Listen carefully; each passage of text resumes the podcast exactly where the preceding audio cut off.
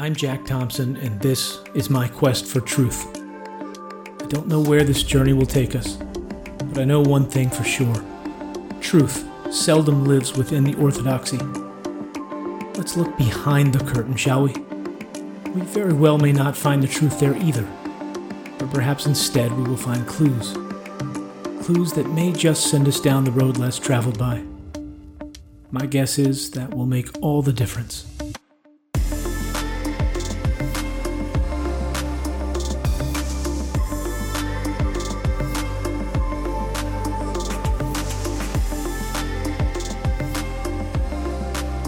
What is up, everybody? Thanks so much for tuning in to another episode of the Cognitive Dissonance Podcast. Really appreciate you joining me for this episode. As I mentioned last week, I'm really excited to bring you this interview. This is a conversation I had with a lady named Veda Austin. And Veda is a really incredible person who is doing seriously mind-blowing stuff with water.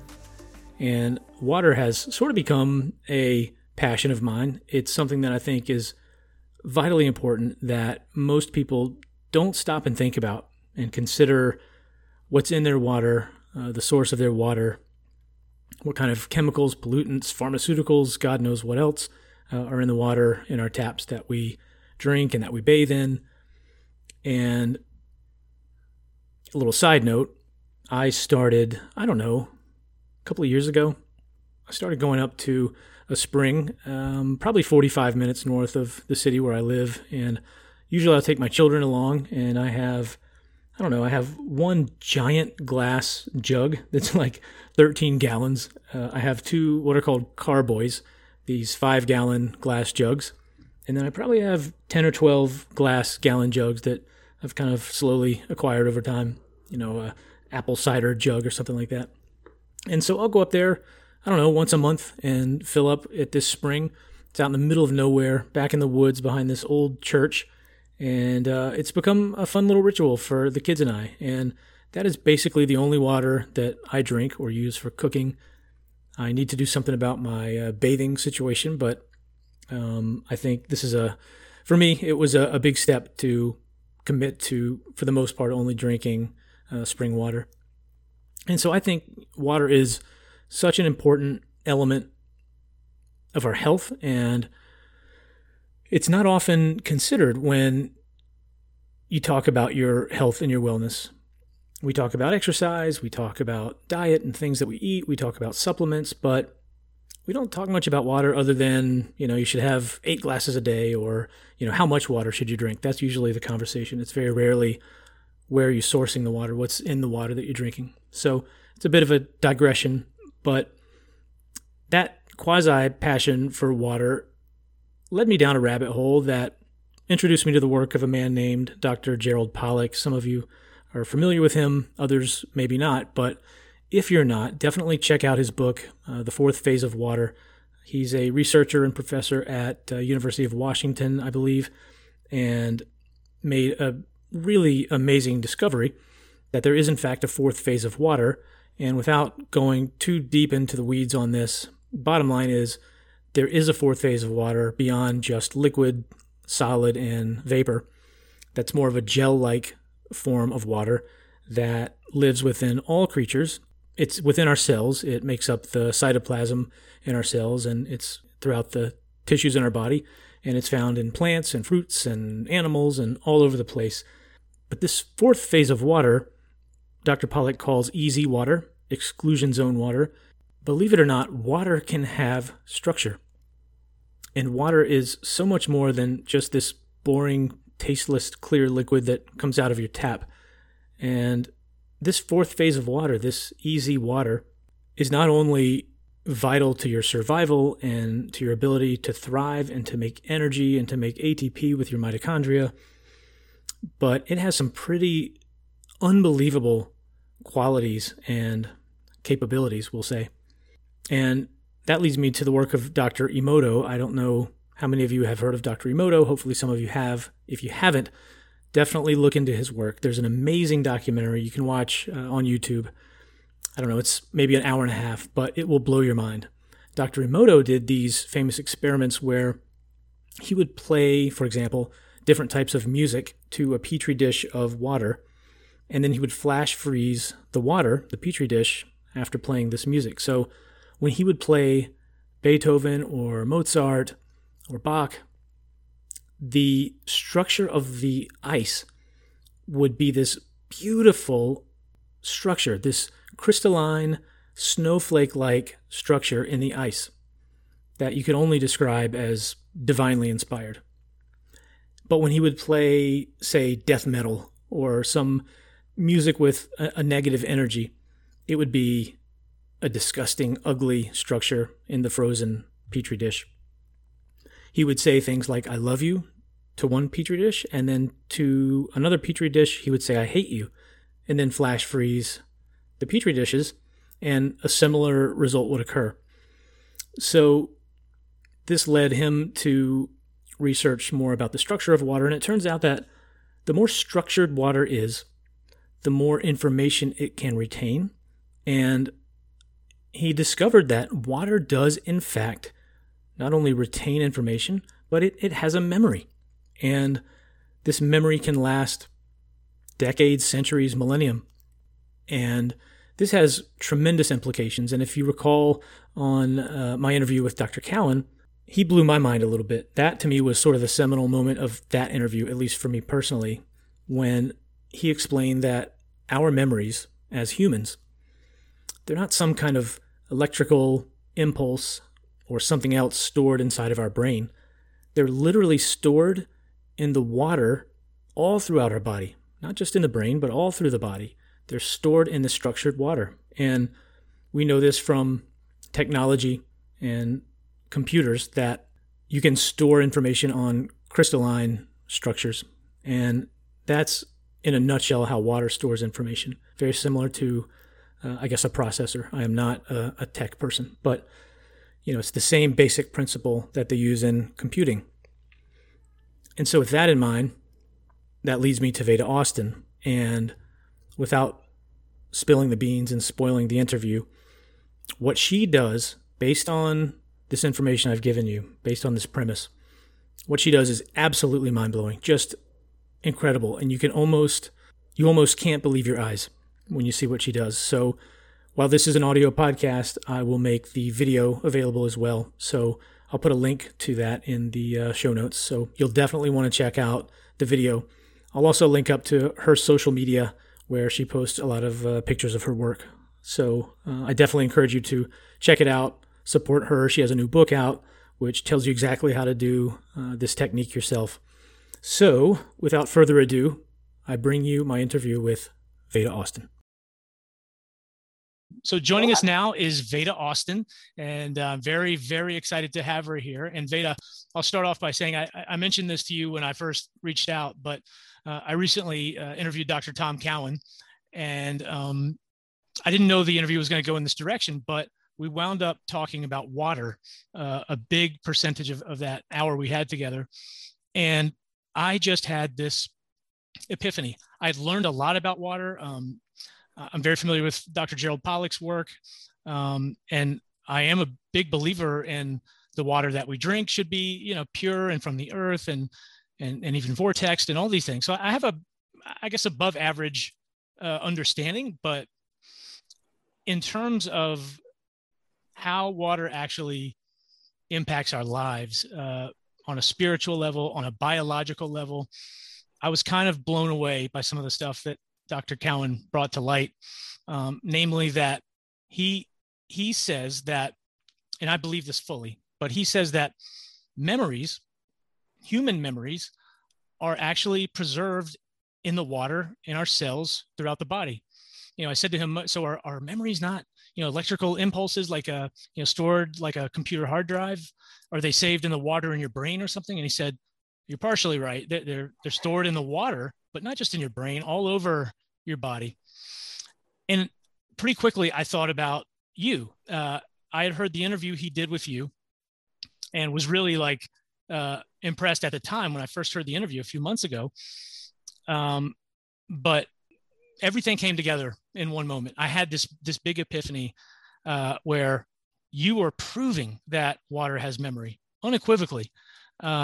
And so I guess the reason I had this epiphany is because otherwise, without your work, I don't think what Dr. Cowan said to me would have resonated. I'm not sure I would have just immediately have accepted it as possible. But because of your work, what Dr. Cowan said, the fact that memories, everything in our body is stored in the water. The water has a memory. I thought of you. I went back to your website. I really re-listened to that interview and went down the rabbit hole with your work. And I was like, I have to have her on. I have to talk to her about this. So thank you so much for coming on. And I can't wait to dive in and learn more. Oh, it's my pleasure. And I've always, I mean, it is difficult for people to grasp that concept and even to grasp the concept that water can store information. But when I think about that, I think of water itself as awareness. And I think of the salts within it as the part that actually also stores the memory. So when you think about salt, salt is a crystal, and crystals are in all of our technology, and they store vast amounts of information.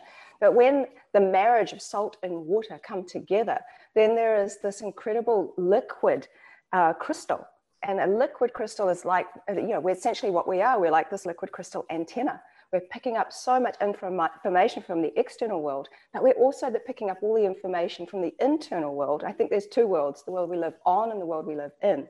And the world we live in is also affected by our thoughts and our feelings and all of these kinds of things that are remembered within this human vessel. And so it is, and then when I think about it, I also think that because we never really think about water in the air, and although we are literally, you know, comforted and supported by all this water that's in the air, and I've always thought that we have this electrical component, of course, which is from the salt within us. The salt's electrical, yep. and so it kind of goes from the fluid part of our body and travels out like you know how a spider sits in the middle of its web. It's created this web. And something can just brush past the end of the spider web and it can feel it, it can't see it. So it's almost as if the web sort of starts after the body of this feeling energy that comes through the kind of air that's affected by us. It's still, there's an entanglement that is still part of the water that changes its phase. And so that's how we walk into a room and we can feel its energy, because that kind of invisible web is picking up on what else is left in the air.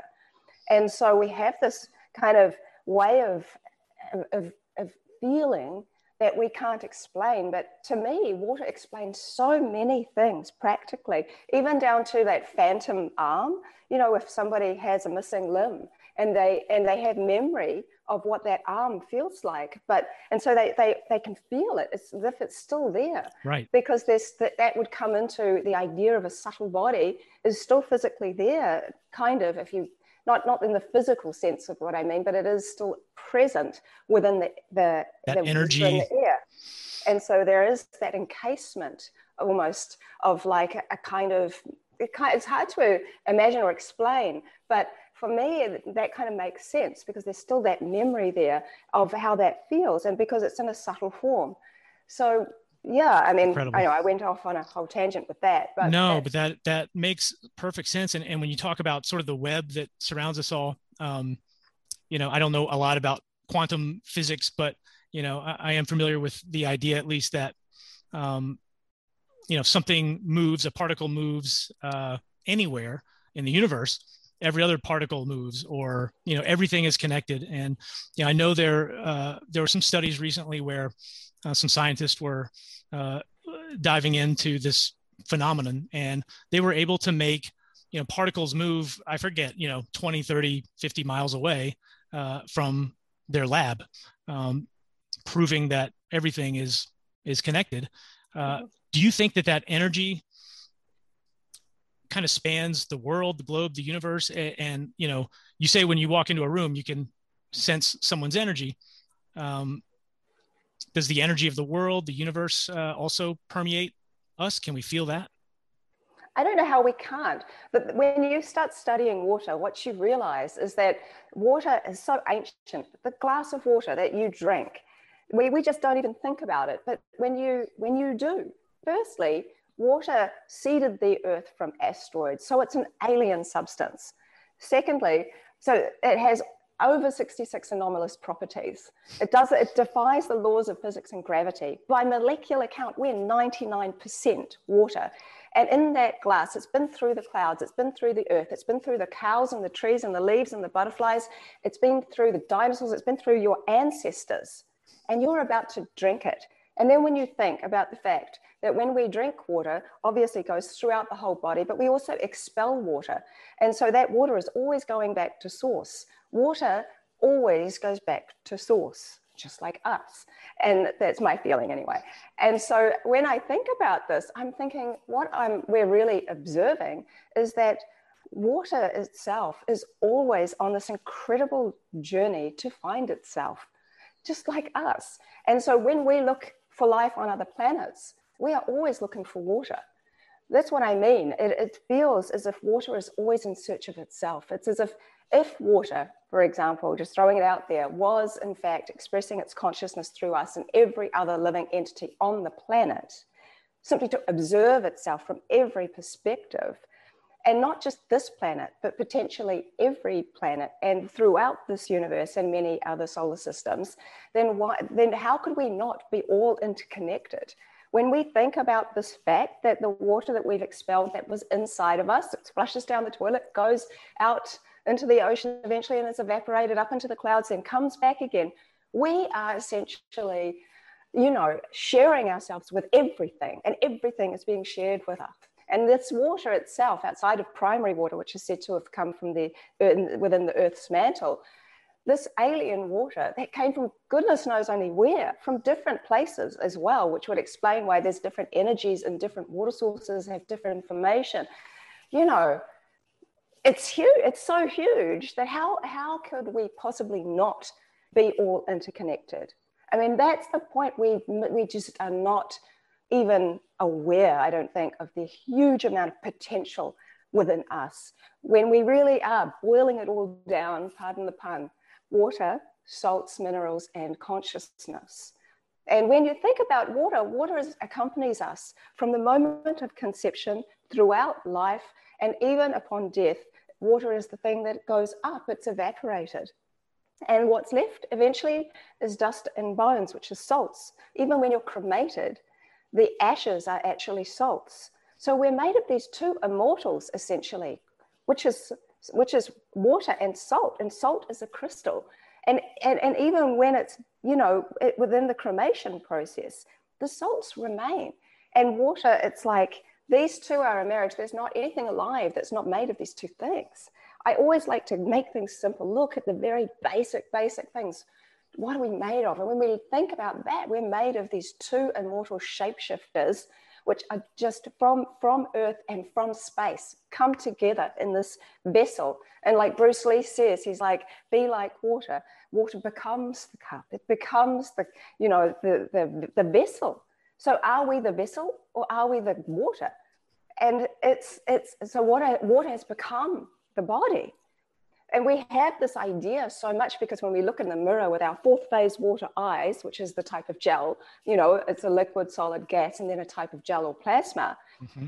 And we look at ourselves, but we think we're so solid of skin and hair, and this is what we are. But if our skin was invisible, we would see ourselves in an entirely different way. And we see what a fluid, kind of sophisticated liquid system we really are, and how much is coming in and how much is going out in this constant flow.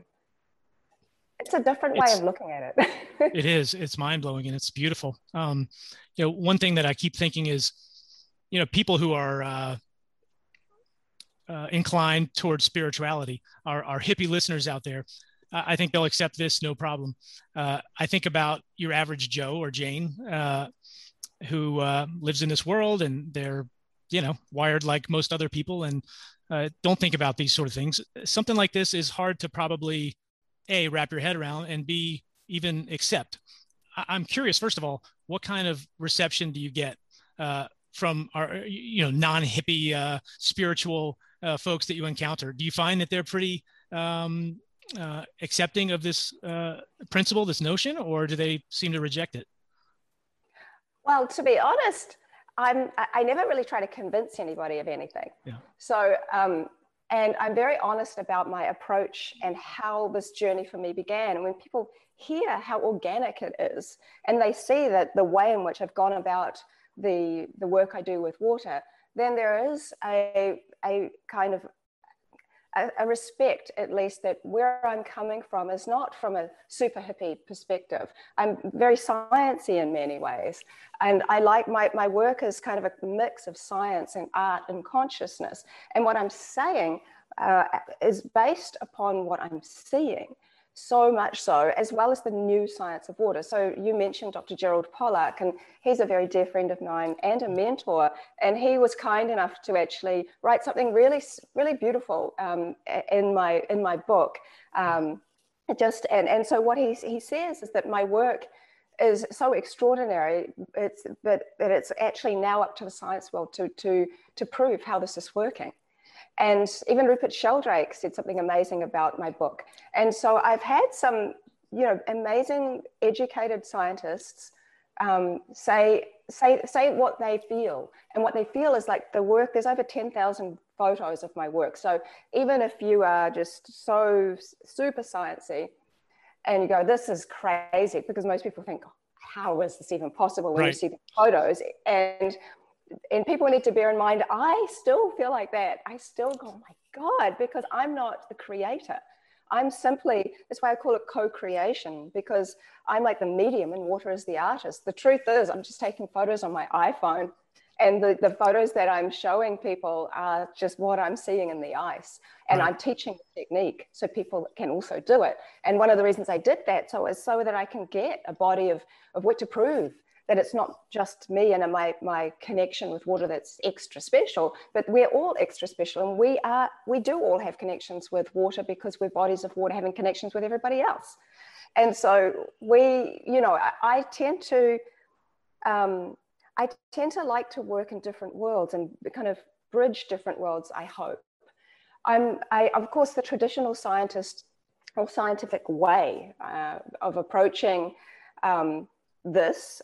I actually had something very profound happen several years ago. There's some people that I were working with, they wanted some more scientific kind of proof of how my method works. And we'll probably share some photos soon and stuff so people can know what we're going on about. Yep. But in a nutshell, I call it CMP or collective molecular photography, what I do. So essentially what I will do is...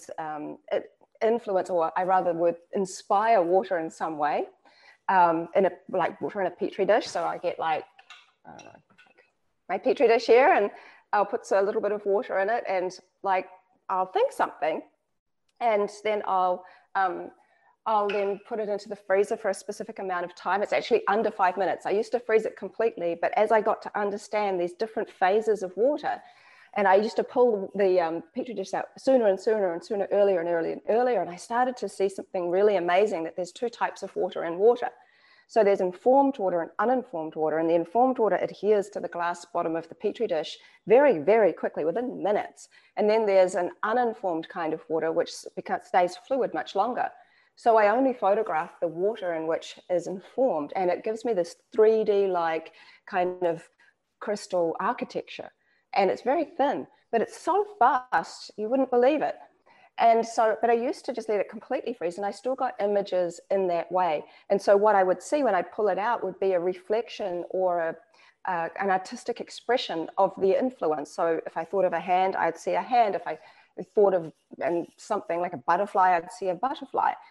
And as my relationship with water developed closer and closer, and it became like this kind of bond formed. And so it happened more and more regularly. So in the beginning, when I first started doing this, I'd have like one in every 10 or so that would be like really amazing.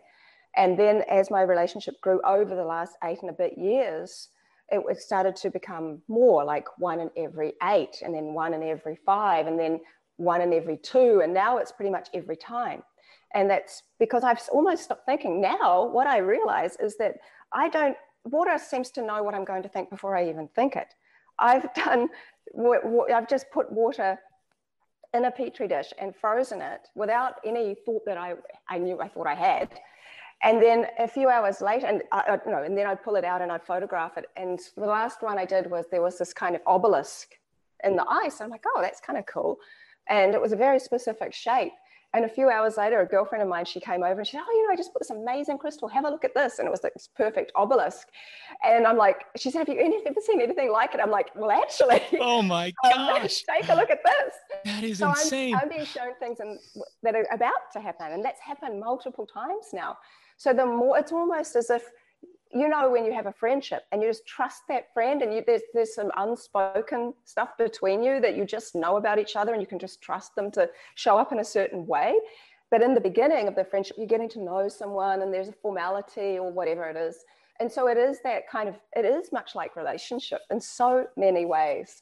I want to trace sort of your background and how you got to this point. But I can't, before we get to that point, I can't help but ask you, have you thought about, and I assume you have, but could you ask the water things about your future? I'm sure you could. I'm just going to pull you down here a little bit.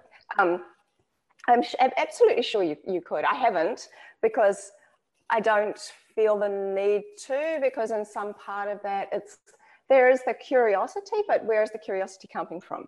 Right. And so it is that, I've learned I really have to be mindful of my questions and wonder where they come from. Is it coming from a place of simple curiosity to see what water will show me? Or do I really want to know what's going on in my future for some other reason? Is there an ego-driven part of that? Or right. is it simple and sweet and kind and real? It does force me to be in integrity. And there's lots of things I could have asked about myself if I had wanted to. And then I tend to choose not to. I tend to I just love what water is ready to share. And, I know, because you were asking about how I don't know. I mean, everybody is special to me. That's how I feel it. But, people that are perhaps not open to a lot of things in that way and have a more black and white way of seeing life. And my eldest son is very much like that. He's just very practical, and I love that about him, because he also helps me. I did this thing because he's been watching my work for a long time, and he's developed more of a respect because the body of work has grown and grown and grown and grown. And now it's like he's seeing that other people are going, wow, this is amazing. But he asked me a really important question. That's why it's great to have teenagers and children to give you new perspectives. And I did a lot of work with music and water, because Masaru Emoto, and he wasn't also not embraced by the scientific community, but his work still, I think, opened the door towards people being able to view themselves as bodies of water, and that thoughts create things externally and internally. And so, but he did some work very much in contrast with water, where he did classical studies compared to heavy metal. And he never did any much other kind of music other than classical and heavy metal. And whoever was doing heavy metal probably didn't really like the heavy metal, who was doing that test. Right. But I feel that there is a judgment, not necessarily from those people, but there was an assumption that heavy metal is bad. Personally, I'm not a heavy metal fan, but that doesn't mean it's bad. It's more around water's expression. So I wanted to allow water to be able to express itself in lots of different genres of music, because my son, he said to me, well, Mum, I really like rap. So if I'm just listening to rap all day in the car and water only likes classical music, then, what's going on in my body? I'm like, it's a really great point. And so, I did Tupac and I did all different genres, and it was so awesome. And I did Guns and Roses, and I did some classical, and I did some kind of, just some rock and some like the Sound of Om and some Buddhist chants and this big variety and some jazz. And water just expressed itself in all these cool different ways. And And some were very kind of like, I did one of the sound of a gong, expecting it to look like the sound of Om, which I'll share soon, which is the circular kind of universal pattern. And I did repeat studies of that. So that's the other part that Jerry Pollack actually really suggested to me. Make sure people understand that in your repeated studies, which are very important, where you've used the same influence over and over again, that they know you're not taking hundreds of photos and choosing the best one. Right. I actually can't do that because I'm doing most of this in my kitchen and it's hot and the ice melts really fast. So I can only take 2 or 3 good photos at a time. So it's not that I'm not in a cold room doing all that. I'm actually organically taking these photos. So so what you're seeing is what you get. Right. And for the sciencey people, this is repeatable. You know, you can get the similar results over and over again. And that's what I'm seeing. So with the sound of the gong, I had this silly assumption that it would look somewhat like the Om pattern. Yeah, makes sense. But it didn't. It actually designed the gong with the round gong with this mallet on top, just to prove me wrong. And so when you see the work, you kind of get more of a sense for it. But I'm very much interested in staying the observer, without too much, like we have this idea that we need to influence. So people often say to me, well, you know, I mean, will the peas and the, you know, whatever you've got in the freezer influence the water when it's in there? And I think things that are frozen are sort of in a state of suspension. So I say, you don't have to worry about that. It's always good to have a flat surface though, and don't like have it on top of the frozen thing is in there. Yep. But there's this understanding, even at the last water conference I was at, there was a lot of talk around, but you know, were there other influences? Were there people in the room with the influence? So even saying that over and over again says that water is that sensitive that it can pick up information, that it can be influenced. I actually personally think it's the influencer, but that's my personal view, because I think we're made up of all of this water, and that in fact, where we are, our environment really creates, it really impacts us. So I'm very fortunate right now to be surrounded by this amazing water, and I can feel the shift in myself. So it's water is influencing the water in me. So, I mean, perhaps I should just kind of start. Sure, yeah, please. So many places to go, but I am, you know, I'm out there saying, I actually don't know how this is happening, how this work is working. I have my theories. I'm never claiming that I know what's happening, but the most, you know, like someone said to me that the job of a scientist is also to reveal what the findings are. So I'm revealing the findings. It's really up to the people that know how, I mean, to try and figure out how it's working. That much I don't really know, but I'm presenting the evidence as I see it. And, you know, my book has hundreds of photos of this, but I literally have thousands of my phone, God bless it. It's just, it's got like, you know, thousands and thousands of photos on there. And so, I mean, that's the mind-blowing part and the probably most scientific part. That if people really are looking at it, 1 or 2 or 3 or 4, or even 5 photos that look like what the influence was might be passed off as a coincidence. Thousands, no chance. That's a little more difficult. Yeah. Exactly.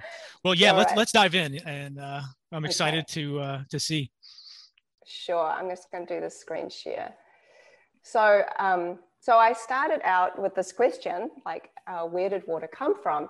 So I just push play up here, and that was like a really important question. And we've covered this, you know. Obviously, it's at least 70% of what's on top of the surface of the Earth came from asteroids that seeded the planet, making it this alien substance. So what if this alien substance that is water could communicate with you? And what if it could read your mind and show you your thoughts through the method of freezing? And that sounds like quite a crazy thing to just throw out there, but that came from some people that inspired me and from my own self-inquiry. And so I mentioned Masaru Emoto. So his work was very much in contrast. You can see the water crystals that say you, from the word you fall, and the water crystal that developed from the word thank you. And because it's so contrasting, and that a picture speaks 1,000 words, what we see really, it makes a difference. You show this to a child and they are blown away by how it makes them feel. When your eyes take that in and you go, wow, you know, that's really powerful to see. And so I liked that kind of visual aspect of it, but he's taking microscopic photographs. And so another person that inspired me was Laurent Costa. He's not as well known, but I really wish he was. He's a French photographer, and his book is called Journey into the Heart of Water. And what was so cool about his work is that he's showing pictures, he's taking microscopic photographs of water, but rather than use or be the influencer, like in Emoto's work, he's got influencers. Laurent doesn't do anything. He has a spirit, he has this also as more, his spiritual relationship with water is much like myself, in that we love to allow water to reveal itself. And so he's got images that we can relate to as humans, like a heart means something to me and a smiley face makes me feel good. And he has some other smiley faces that he's got here, which is super cute. And so the other, I don't have a photo of him, but the other person that influenced me, his name was Thomas Hieronymus. He was a radionic engineer, and he made an observation when he went into a Parisian meat market. He observed that the freshly placed organs of an animal appeared to be affecting the way the frost froze on the glass behind them. So the liver organ appeared to be affecting the frost so that it formed into the shape of a liver organ, same with the brain, et cetera, et cetera. And he thought that even though the organ itself was not alive, it wasn't connected to a body anymore, it still held some kind of life force energy that emanated out of it due to the water content in the blood. And I found that really interesting. So I put all of these together, like water is this alien substance and it can design and create in imagery and in geometry. I'm like, okay, this is all cool to read about this stuff, but like, what can I do? You know, I didn't have a microscope at the time. And so I'm like, well, you know, I have some amazing water because I had a profound healing experience with a very specific type of water from New Zealand, from a spring water. And so I thought, well, I am going to use some of that water. I'm going to put some of that water into the Petri dish. I'm going to project a thought or something, and I'm going to freeze it, because the common thread between them all was that even through the seeding of the planet, it's the water that came to Earth was in ice form. So there's this thing about ice throughout all of these, where it's frozen, where water kind of uses its building blocks of ice to design like an incredible architect. And so I thought, okay, I need to freeze the water and I'm going to just see what happens. You know, it was just, I had no expectation of what I might get. So I got my Petri dish of water and I was going to think something, but then I organically thought something because there was some fluff floating around in the water. So I was like, so I put my hand in and took the fluff out. But I consciously thought, I wonder if my hand will have any impact on the water's, you know, memory, because I didn't really understand or believe, or not necessarily, it's not that I didn't believe it. I just wanted to see it for myself, because I think self-inquiry is really important. Don't believe everything you read, go and find out for yourself. And so I put it in the freezer and I pulled it out hours later, and I held it up to the light and I took a photograph of it. And this is the photo that I took.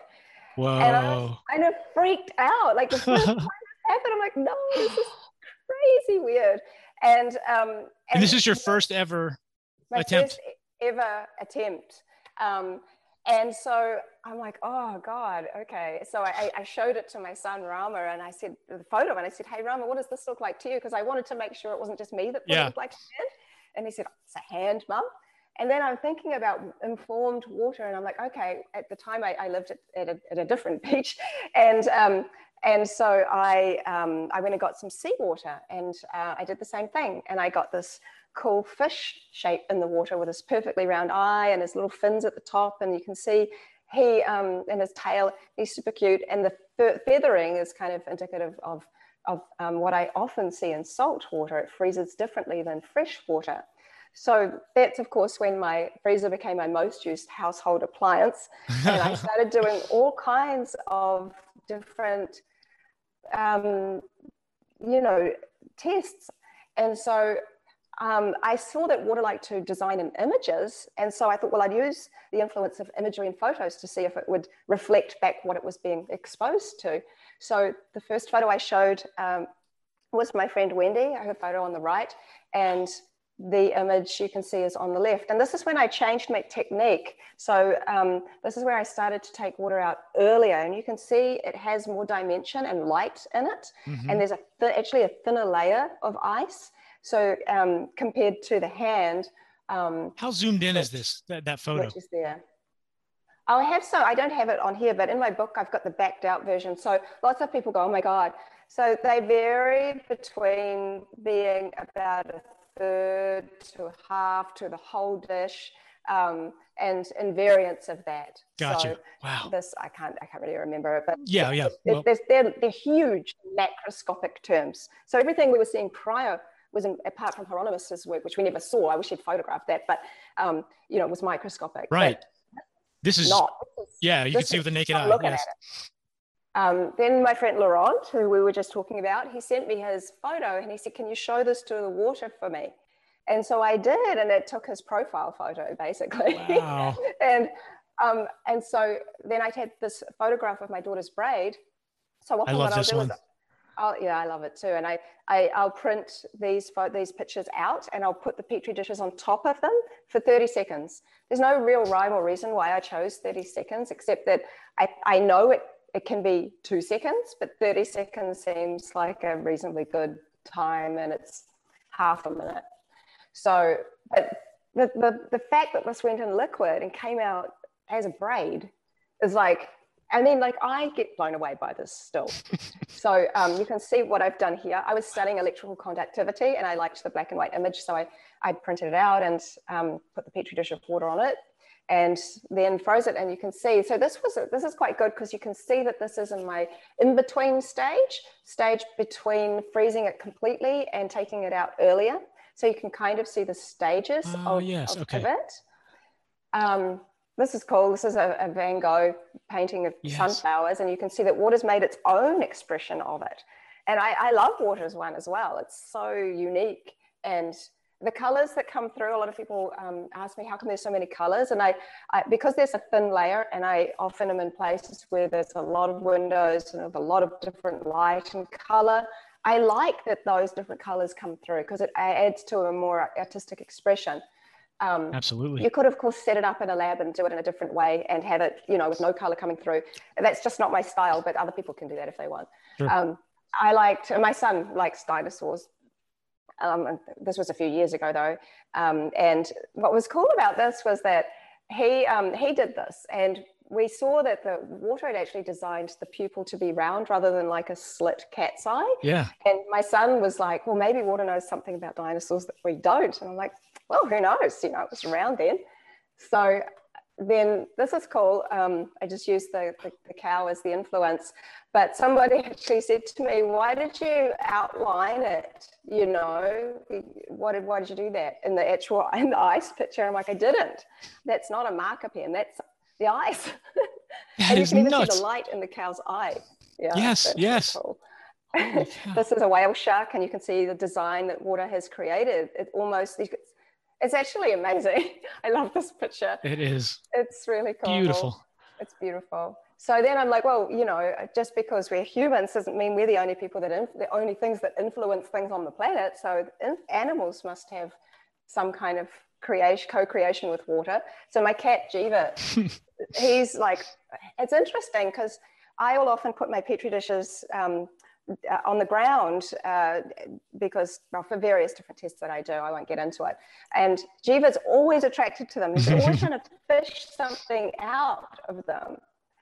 And there's nothing that we can see in them, but I swear he sees there's something in the water that he's trying to get out. And so in this one, the water obviously saw his little paw and the Jeeva looking at the Petri dish of water, and that's all he did. It was 2-3 seconds. He just looked at it, and then we can see it's designed as 2 eyes and its little nose and its ears, and super cute.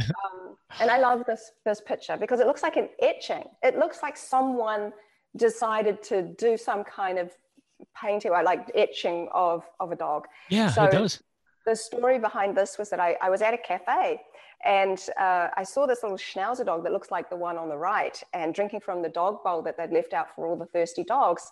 And so I kind of said to the lady, the waitress, I said, I know this is going to sound totally crazy, but could I get a takeaway cup of some of that dog bowl water?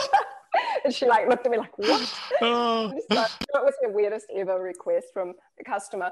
But anyways, that's so funny. In good spirit, she let me. She thought, oh God, if she's that desperate, I might as well let her have it. So I froze that water, and I got this amazing image, and I was blown away by this. That is one. Nuts. It's really amazing.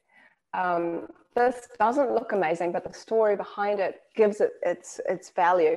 So I wanted to see, much like Hieronymus talks about that life force energy that emanates from a body, whether it's alive or dead. And so my daughter was out in the garden, and she found all these worms in the earth. She was doing some gardening, and she was showing me the worms. And so I got a petri dish with no water in it, and I put two worms in the petri dish, and they wiggled around, and then I put them back in the earth. And then I put a little water in the petri dish and froze it. And it showed the two worms that were in there. And so the water picked up on their life force energy, or perhaps because I use only glass petri dishes, and glass is essentially silica, and silica is a crystal, and it's storing information. So perhaps that helped store the memory. Either way, it's pretty amazing. Either way, it's amazing. Yep. I did exactly the same thing with the monarch butterfly caterpillar. And I got the caterpillar in the ice. So then I started, I'm right out on the edge, and there is nothing stopping me from asking some pretty amazing questions. And that's the cool thing. When you're doing your own thing, you do your own thing, and you're not limited to what you can do. So, so I started talking. I was just talking to water and then freezing it. It's like, I know it sounds nuts, but when you actually see the communication back, it's not so nuts. Who's nuts now? Yep. So I said, do you see me? Whoa. And I got these like three eyes. And so the fact that there's three is no coincidence. I don't think so. It's third eye? Well, maybe. But the fact that they're just eyeballs. And it's like, it's like eyeballs without the head or the body or anything. So it's almost as if water itself can see without eyes, and can feel without a heart, and think without a brain, and remember, without this human, the type of anatomy that we believe is part of our whole functionality. So, so I asked the water, do you know who I am? And so I wrote, the picture on the right is just for comparison. I didn't show this to the water at all. Gotcha. But that's exactly how I link my initials. And so I always link my initials like that. And so the water has really kind of given me an upgraded version of my initials. And this was quite large in the petri dish as well. And the backed out version is also in my book. So I really had to do that for people. I had to show the backed out versions because people were like, how is this real? And I'm so useless with the kind of techno stuff. I wouldn't even know how to manipulate it. Photoshop. I said, can you see spirits? And so this is a really interesting picture, because although it looks like the water is liquid, it was actually solid, surrounded by liquid, so there's that area in the middle that looks kind of liquid, even though it's solid. And then around it was the areas that looked more solid. And it was, I had to touch it actually to make sure that it wasn't liquid, because in my brain that didn't make sense. Yeah. And so it shows this kind of face with a type of body, which looks completely different than any other photo I've taken. And it's like this strange, interesting kind of formation has formed in the ice that literally doesn't even make sense. So I don't even know. I got goosebumps. I don't know what to say about that one. That is crazy. Yeah. I said the word Maui, and for the people who don't know, it's a name. In New Zealand, the name Maui, people think about the Maori, like the Maori warrior, who was said to have fished up the North Island of New Zealand with his grandmother's jawbone made into the shape of a hook. And so this is sort of showing like the power of a name, and it's designed this cool fish hook. I said with a lot of respect, I said the word shalom, and this incredible image appeared, which some people think looks like an archangel or Yeshua or something of that nature. Whatever it is, it's beautiful. Yeah. And I said, can you connect to my mum? And this ties in with the idea that water somehow is the link between this world and other worlds, not just other universes, but other realms perhaps. And so I used to live in Japan, and I wonder if I need to move. Let's just say my internet is a little unstable. Can you see okay? Yes. Yep. Okay. So I said, can you connect to my mum? And so I used to live in Japan, and mum and I would write letters to each other. This is before the days of emails. And at the end of every letter, my mother would draw a circle with a heart inside. But her circles like were never that great. Mum would be the first to say she was never the best artist in the world. And they always looked like misshapen roti. And so when I saw the image on the left, which was the first one, I'm like, oh my God, it was like, somehow mum had managed to like design a picture for me to say, you know, I'm here. And then I did it a year later. And this other image, which looks similar, although more oval, yep, appeared. And the picture on the right is a picture of me and mum. Oh my gosh. How did you respond when you saw this? Honestly, it was very personal. It took me a long time to even share this because it was such a personal picture. And my relationship with my mum was just so incredibly strong and special. She was a walking angel, and she was taken way too early. And, but I do feel, you know, she's cheering me on up there with all her endless cups of teas. And, and it's nice to see these things of which I've always felt and thought inside of myself and my personal thoughts, that through the transition from the physical into another, it kind of goes into another phase, just like we see with water. It's always reincarnating. It still exists. So, it's just in a different phase. Just in a different phase, exactly. Yeah. So then I said, show me life on another planet. And I'm like, oh, it looks like a scene from Star Wars. It's like, it does. It's really kind of cool. And then I said, please show me something on Earth that was inspired by aliens. Whoa. And so I haven't shared this photo yet, but the ice image showed this incredible design, which looks so much like this, the Mayan pyramid at Tikal. Yes. And what was interesting is at that particular place in Guatemala, they also found these figurines that were said kind of called alien astronauts. And so the link is so cool. And when you really look at that design, you can see it's almost as if there's kind of clouds going up, and you can see the steps, and it's very dramatic. So I asked the same question again sometime later, and I got this pyramid 3D kind of like image of an alien, like a aerial view of a pyramid that looks much more like the ones in Giza. Yeah. And so this kind of line of questioning is always open for interpretation, but water is showing us something really intriguing.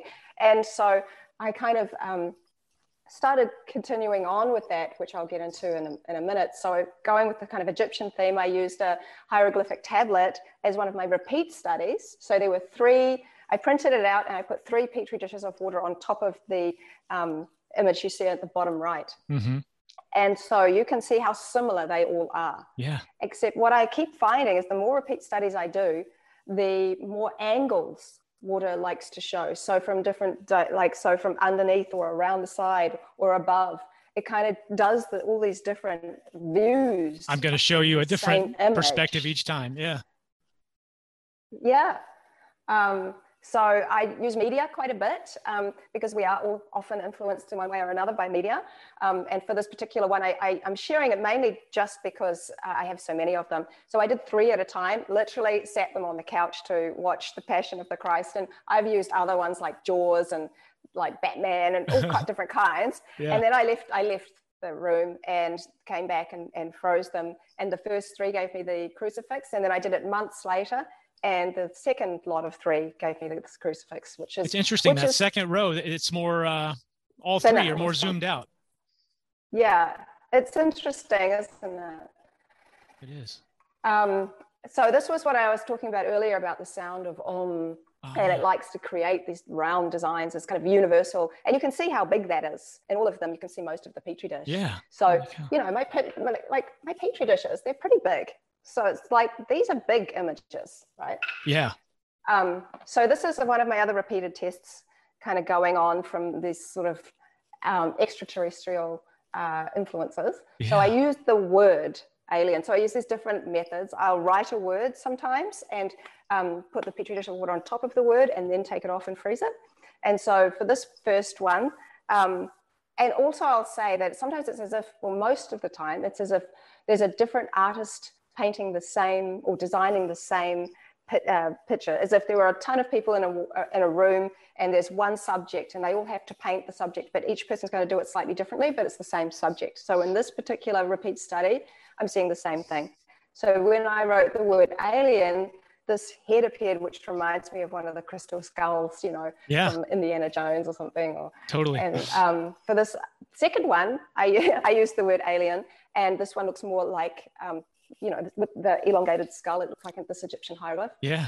And that's the common thread between them all. They all have elongated skulls. Same with this one, looks more like a grey, what people might term as a grey, with that kind of long skull, and it's a different form again. So those three repeated studies show three different, very different, you know, designs of aliens, essentially, from the word. I mean, it's however you perceive the word, or maybe how I perceive the word. I don't really know yet. Well, what if you had three different people say the word alien, you and your son and somebody else? Yeah, we're bound to see different things. Yeah. And that's the thing, is also every time you use a water. So I use lots of different types of water. Lots of people ask me that, and I often forget to mention it. So I use spring water, I use seawater, I use different types of spring water. I use rainwater sometimes, you know, but I don't like to use distilled water, because what I found is it never shows complex imagery. I think that then relates into my idea about salt storing memory. But there's, you know, you can use all kinds, but I found the best kinds come from natural springs. And especially if you can get it directly from source.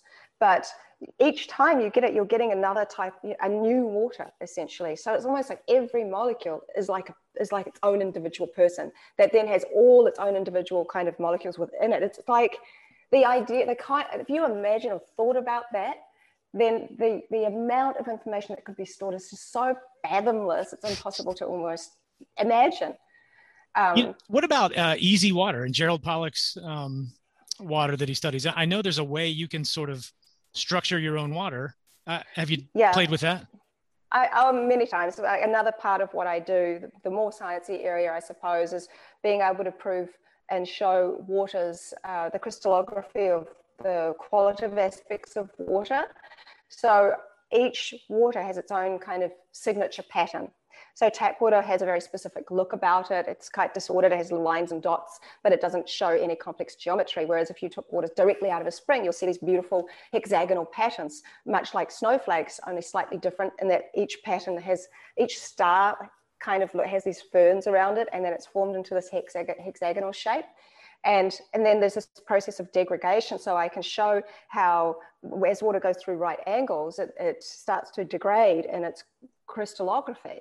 And so the more right angles it's gone through, by the time it comes out of your tap, it's gone through so many that it's become more disordered.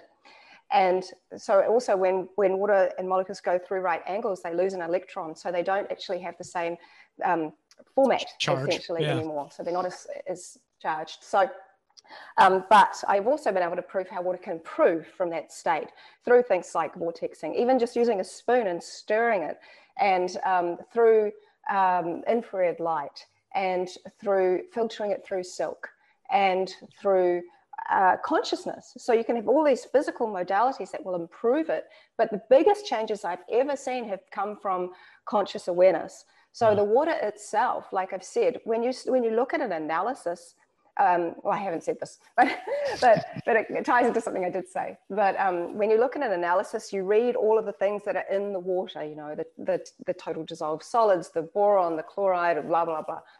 So what you're reading, though, is what water holds. So what about the water itself? If you took all that stuff out of it and made it whatever the pure is, then what is that?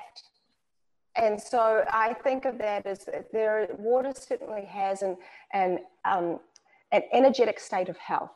And I see that because tap water still holds all of the stuff in it that's not, the heavy metals, the various different additives and chemicals, but structurally it can completely be transformed with somebody just holding a bottle of water to their chest lovingly. Structurally, that can heal. So it's sort of like somebody who is very sick and feeling really bad, and somebody gives them a huge hug. It's not that they're not sick anymore, but their emotional state is improved. It's that power of conscious caring. It's very real.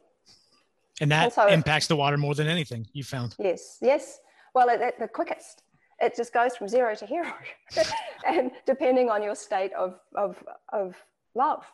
I wasn't going to stay state of mind, because sometimes it's like a it's like if you can bring the mind and the heart together, I think that that union brings about something very powerful. In fact, the most powerful photo I took the very sad tap water, and my children and I sent love to the water. But the thing we did that was different was we also sent love to each other.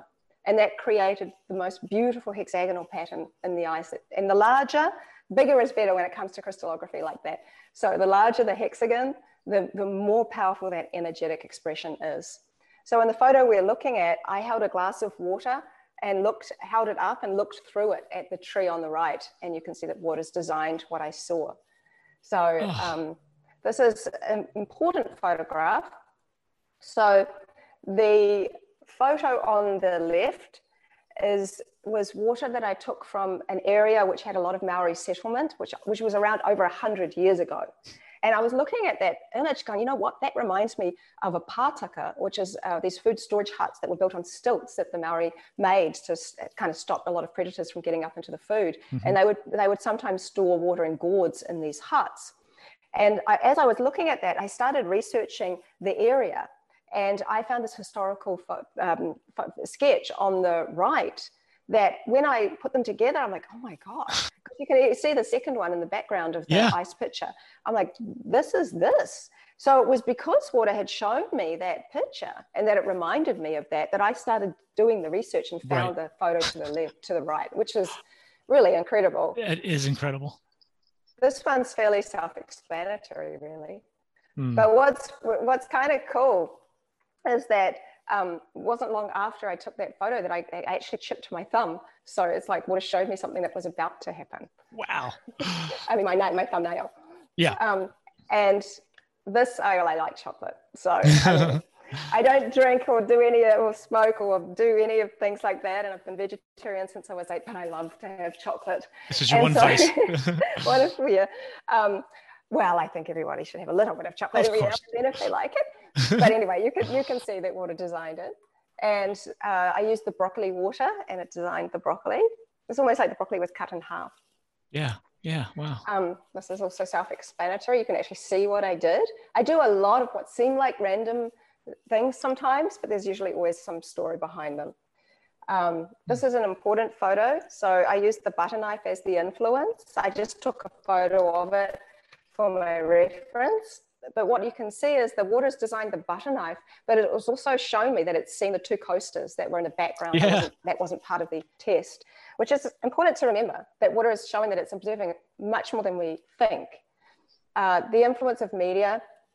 So this is a powerful picture. I've outlined the pigs for you to see, but they're fairly clear without the outline. But I showed water, my petri dish of water, this YouTube video of this pig that actually jumped out of a moving truck because it wanted to escape from being taken to slaughter.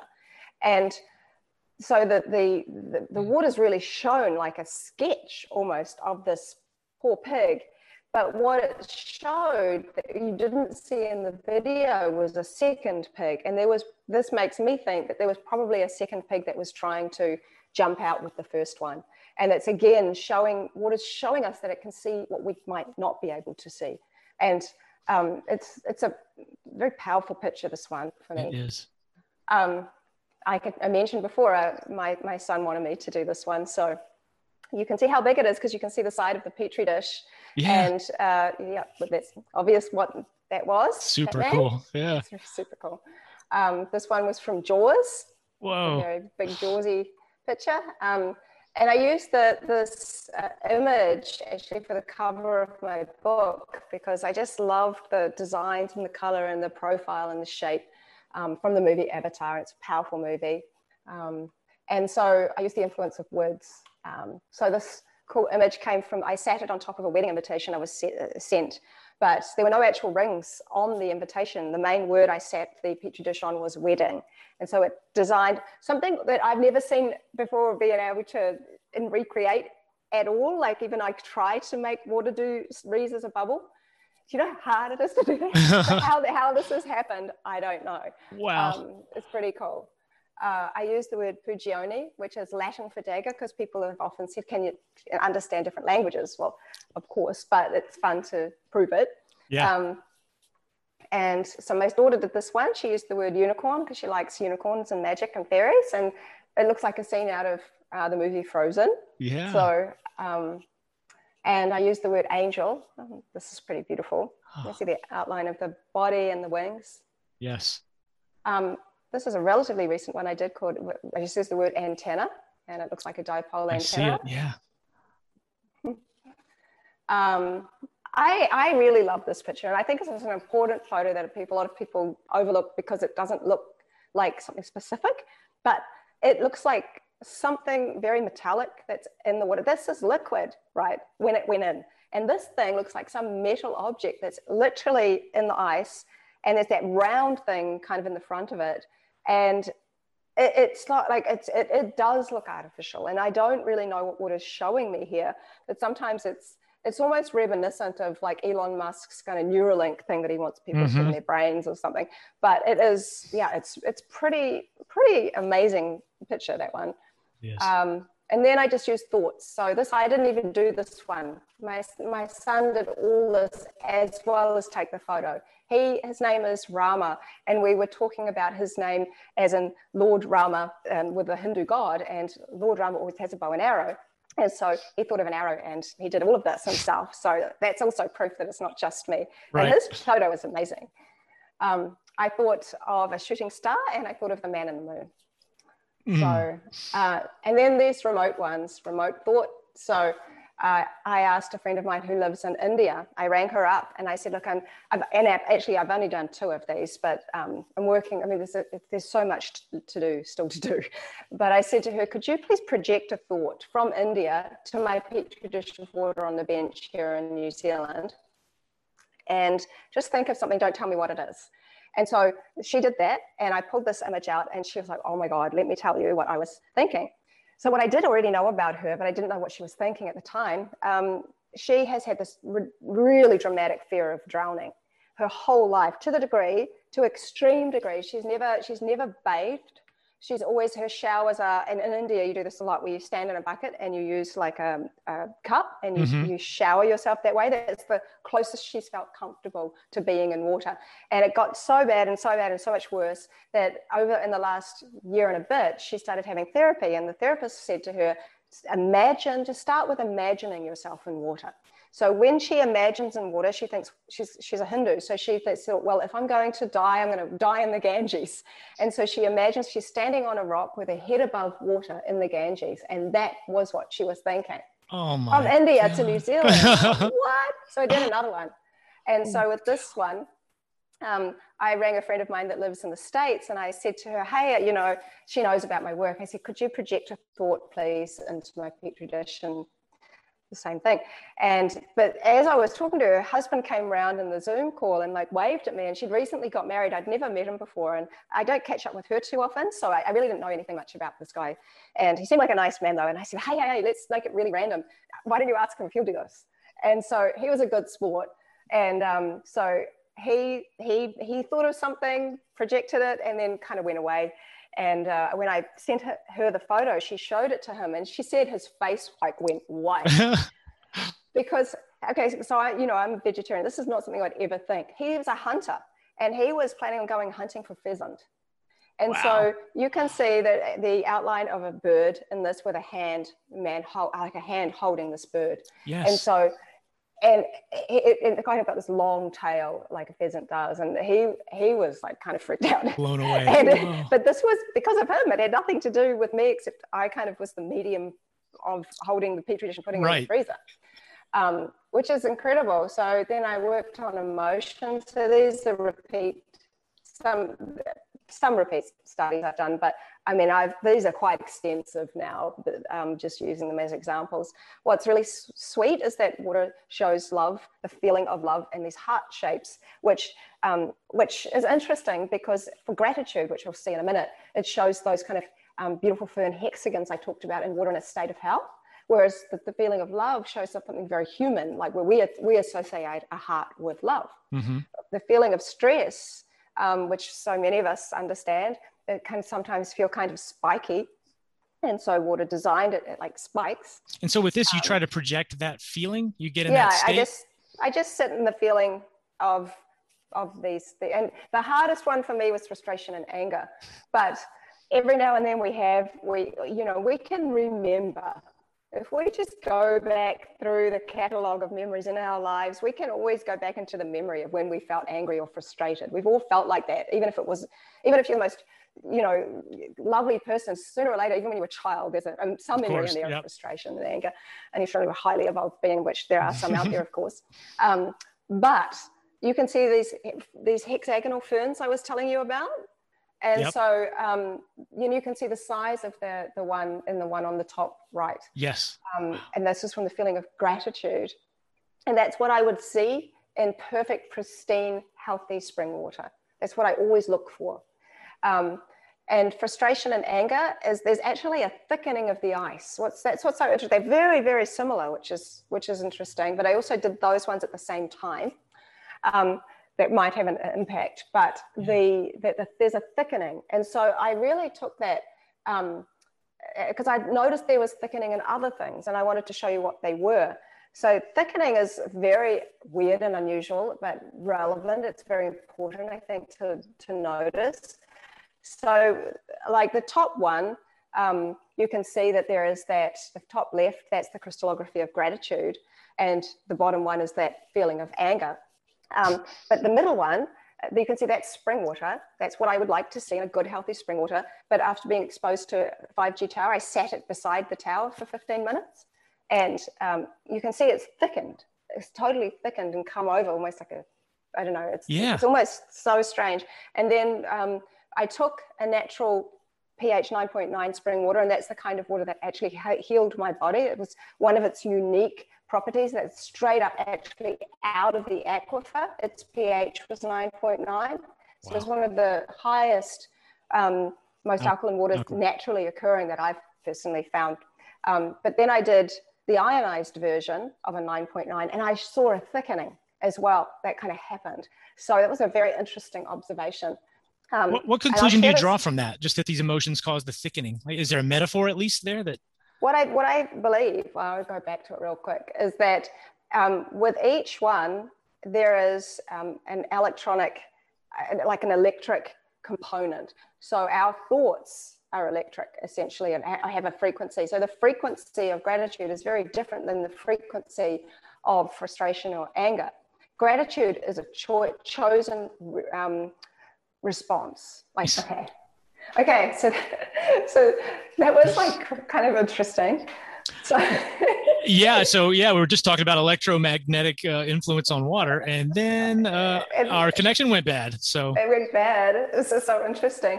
But the similarities with this for me are that all of the water has been influenced by some kind of EMF. Essentially, thoughts create electrical impulses. Of different frequencies. So the frequency of gratitude is really different than the frequency of frustration and anger, which is kind of a knee-jerk reaction rather than a chosen reaction, whereas gratitude is very much a chosen thought of a way of expressing. 5G is obviously electromagnetic, and ionized water has an electrical component within it as well. So it seems that it's the frequency that is being the thing that is somehow forming this thickening in the ice. Again, like, it'd be interesting to see what's, a more scientific view of that would be, but I just present what I keep seeing.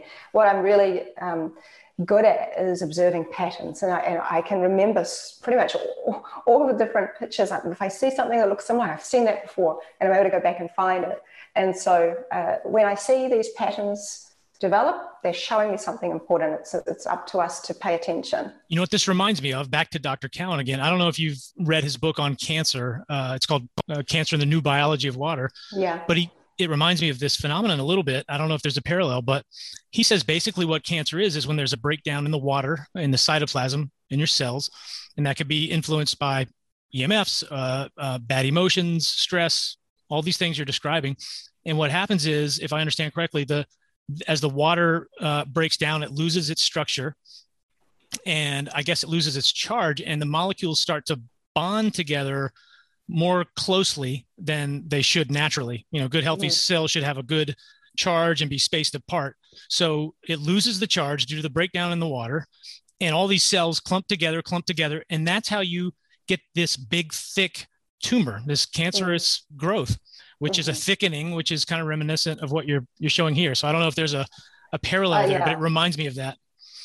That really makes sense to me, because I, years ago, one of the reasons I got interested in water in the first place was because I had a pulmonary embolism.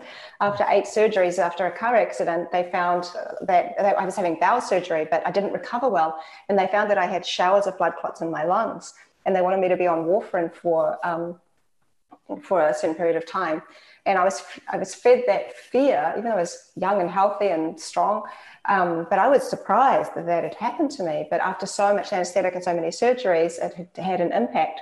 And so a friend of mine who was a doctor, after I'd done this sort of 3 or 4 months or however long I did, they saw that my chest was clear of clots.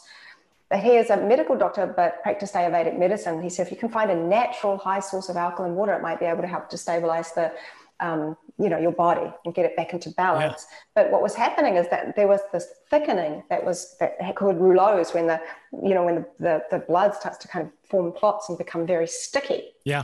And that's a very serious problem. So again, this thickening kind of is, it is very, very interesting when you start putting these links together. And that's where I think this work has so many benefits, and that you can take a lot of what is being explained, but then look at the crystallography of this kind of stuff and see that it's actually supporting the work.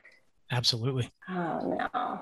Okay. So this, So I did another test after I did that, and I let the water evaporate. And unfortunately, I haven't put it in the slide, but I took a photo of it without the influence, and it was all cubic, and that's what you would normally see in salt. It's kind of cubic forms and structures, and that's really another way of showing the power of influence, and that it was very cool.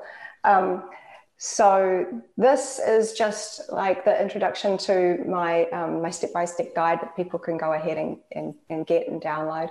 And this is a picture of my book. And it's my website. Amazing. So first of all, when did the book come out? So there's been, gratefully, so many people have gone ahead and actually done pre-orders, way more than I ever could have imagined. And it just shows how many people have been supporting my work, which is just mind-blowing. So I think they're starting to get sent out. Actually, the books are starting to get sent out now. So people will be getting the very first copies very soon. And so, you can just buy it at all the likely places and on my website. And you can also, if you buy the book, you get the guide for free to play with, and you can join the Facebook group, which is called the Secret Intelligence of Water CMP Lab, where I'm only allowing people that are actually doing the work in, because it's not for just people that are just curious to see what's going on. It's actually like a workshop, where we can all interact together. And so that's super fun, and it's lovely to be able to see people's enthusiasm for being able to see things up here. One lady, it was very cool. She's I can't remember what, she's a chemist or biologist or something. And she reached out to me, and she had done this. So she had her Petri dish of water that was sitting opposite her freezer before she put it in the freezer. And so she pulled it out, and there was this big, very specifically shaped question mark. And she was like, what's going on with the question mark? Because she didn't know what that was about. And then the penny dropped for her.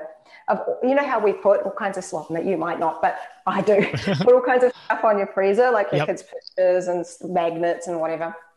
She had all these different things, but the one thing she'd taken off that had been on her freezer for years and years and years, she'd only taken it off a few days before, where it was a question mark, the exact same type of shaped question mark, and it just said question war.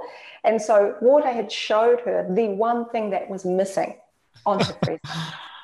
Whoa. It's like super interesting. And there's a lady recently in the group has did an influence with like some kind of berry or something, a picture of one, and got some pretty cool results. And it's growing quickly, and people are getting excited about it. I bet it is so much fun, though, to see the creations that we'll call them your students come up with. It is so much fun. And what's fun is that, like I said in the beginning, before we really properly started the talk, it's like the more people that get excited about water and see it not just as some kind of commodity or resource. Like, I think water is source, not just a resource. And so when we think and start to interact with water and we see that we're getting a response. So if something responds to us, what does that mean to you as a person? Like, I'm not asking you specifically, but that's the question that people start asking themselves when they do it for themselves. And there, a lot of people are very reluctant to it. It means you have to have a change of mindset, a kind of almost change of paradigm. It's like, if water is responsive and has an intelligence, but we are always branding nature with the human yardstick. If we stop doing that and we recognize there's intelligence in all nature, then what's in all nature? The one thing that's in every living thing is water. It's like, let go of your attachments to what we've all been taught and trying to figure it out. You just let go, right? It's like Yoda. Yoda said, we must unlearn what we have learned. I want to hear your Yoda voice. Oh, no. No, I'm kidding. Oh, I'm curious if the type of person and their mindset impacts the images that you see, or if someone who is totally right brain, like not to stereotype, but high level business CEO for a massive corporate organization that would not be open to something like this, versus, let's say, like an enlightened yogi. Do you think the water cares? Like, if they both said the same word or thought the same thought, is the water going to respond differently to those different people? Well, one thing I know about very high-powered business people, and I know several, is that they are very creative in the way that they think. They have to think well ahead, and they're very strategic. So they're very used to, like, actually using their minds in a sense, in a creative way, which it might not seem like that, but in fact, they're quite brilliant. And that, I love being able to see how people think. And I see the amazingness, essentially. That's a very... It's a good word. But, in every person. And so when it's like almost a judgment to think that water wouldn't show up for them. Absolutely. Yeah. And so all I would say to anyone that wants to do this, that has actually got so far to go, okay, I'm just going to try this, is rather than go, I just want to prove this wrong, because that's a thought, of course, where you might, because I can't tell you what water's going to do, because I don't know, is that it might, just not show you imagery, that it might surprise you. You don't know. But I would suggest to those people, just go in with a sense of curiosity. If the very science-minded people, and I like embrace all. I just think that that's the key. Water isn't sitting in judgment. It will enter the body of, it enters the body of all different kinds of people without question, including all different types of animals and plants and everything. It goes in places we would never want to go. It's flushed down the toilet constantly. It is so humble and without judgment. And that is the beautiful thing that I see in water. So many things that I'm saying are just facts as well, is that water, essentially came from asteroids. And then it has all these crazy anomalous properties that don't make sense, which is why so many people don't want to study water, because it doesn't conform. It's hard to study. And then it also, by molecular count, we're 99% water. And by volume, we vary between sort of 65 to 75%, depending on our age, body shape, weight, blah, blah, blah. Yep. So we're all of this water content from somewhere we don't even know where it came from. And that it is constantly recycling on Earth that we see. It's always reincarnating.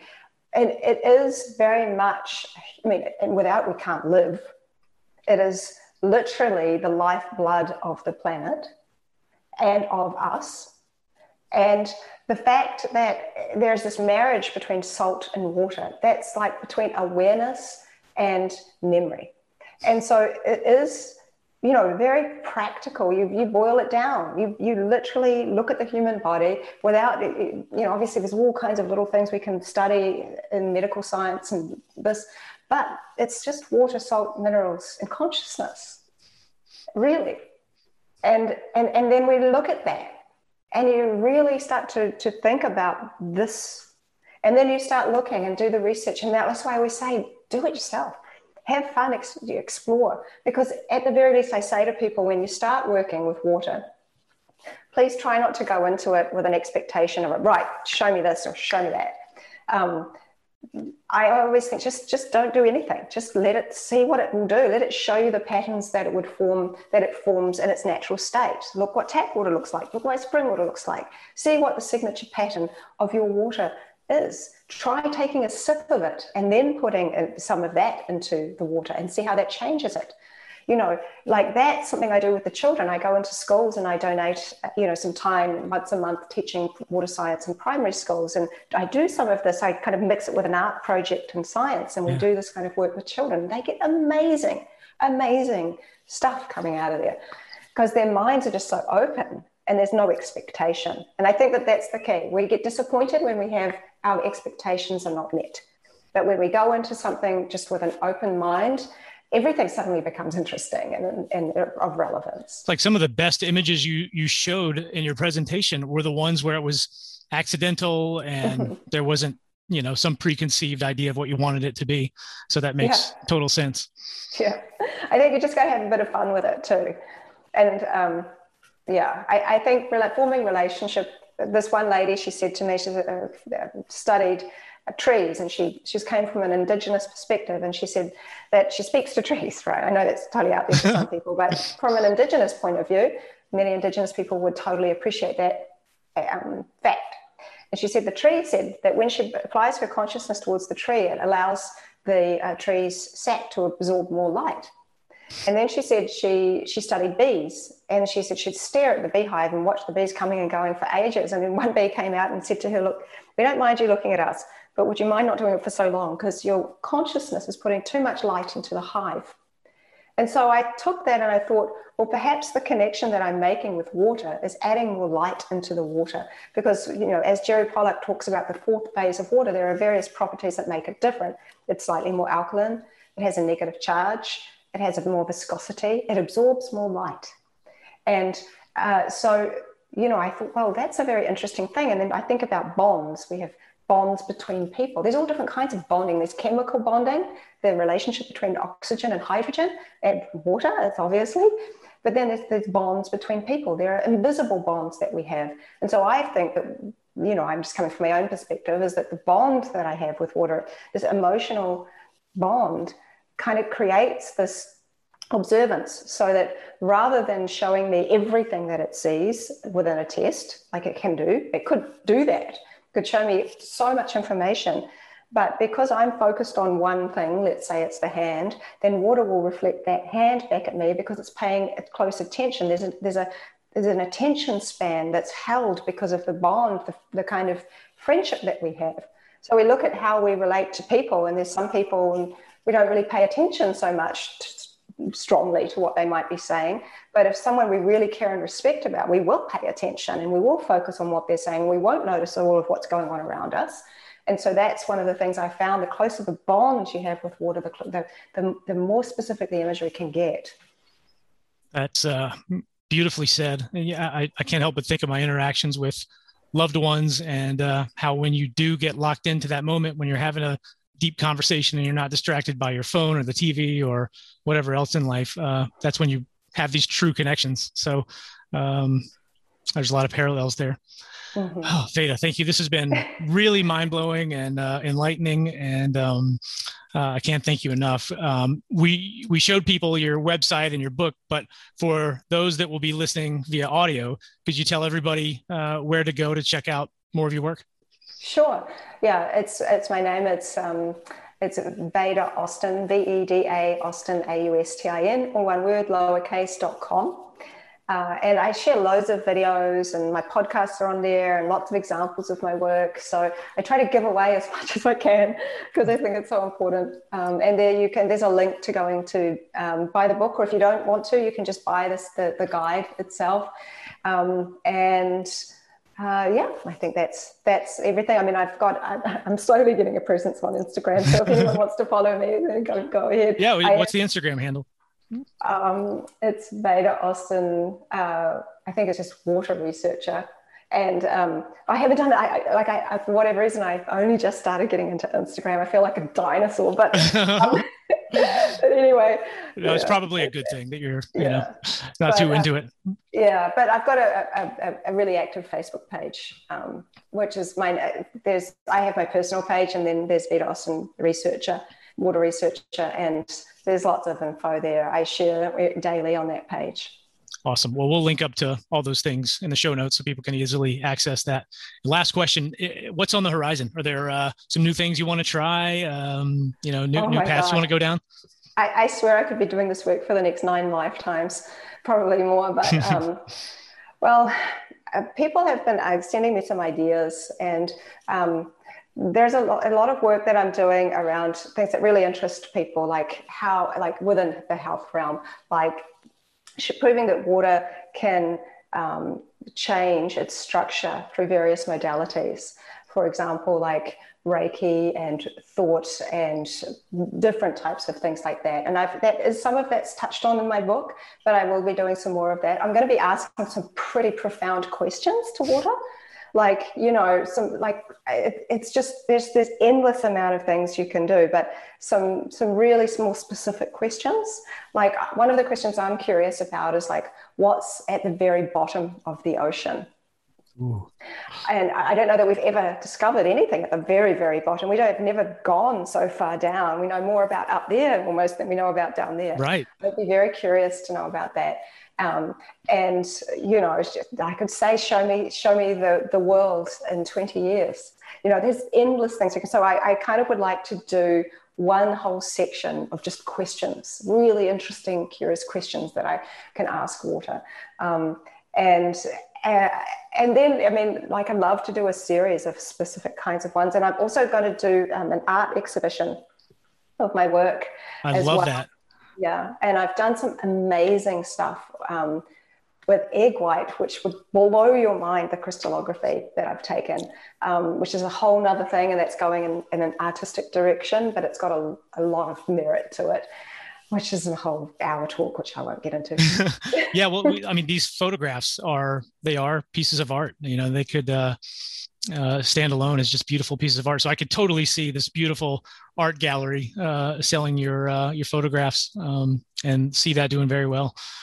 So that's exciting. There's a billion directions you could go with this stuff. Oh, there's so much. And I'm always open to suggestions as well. So. All right. Well, good stuff. Well, thank you again. It was a real pleasure having you on, and let's stay in touch. I'm going to experiment with this. I'm going to buy the book and the program, and my kids are really excited about this. And, it's one of the few things they actually listen to me. I'll try to teach them something, but they got all into it. It helps to have these photographs that I can show. But I told them I'm going to learn how to do it. I'm going to get some Petri dishes and we're going to play with it. So I will send you what I come up with, and you let me know what you think. Oh, it sounds like fun. I look forward to it. All right. Thank you so much for having me. Oh, my pleasure. Thank you again. Unreal, right? Unbelievable. For those of you only listening to audio, you definitely want to make a point to click on the link in the show notes and check out the video. If you made it through the entire episode, you'll no doubt feel compelled to do so. So check that out. Definitely check out her website and her social media. Her Instagram is awesome. She is very frequently posting really mind-blowing pictures, and she never ceases to amaze me. So I want to thank Veda for taking the time to meet with me, and thank all of you for your time today. I hope you enjoyed that.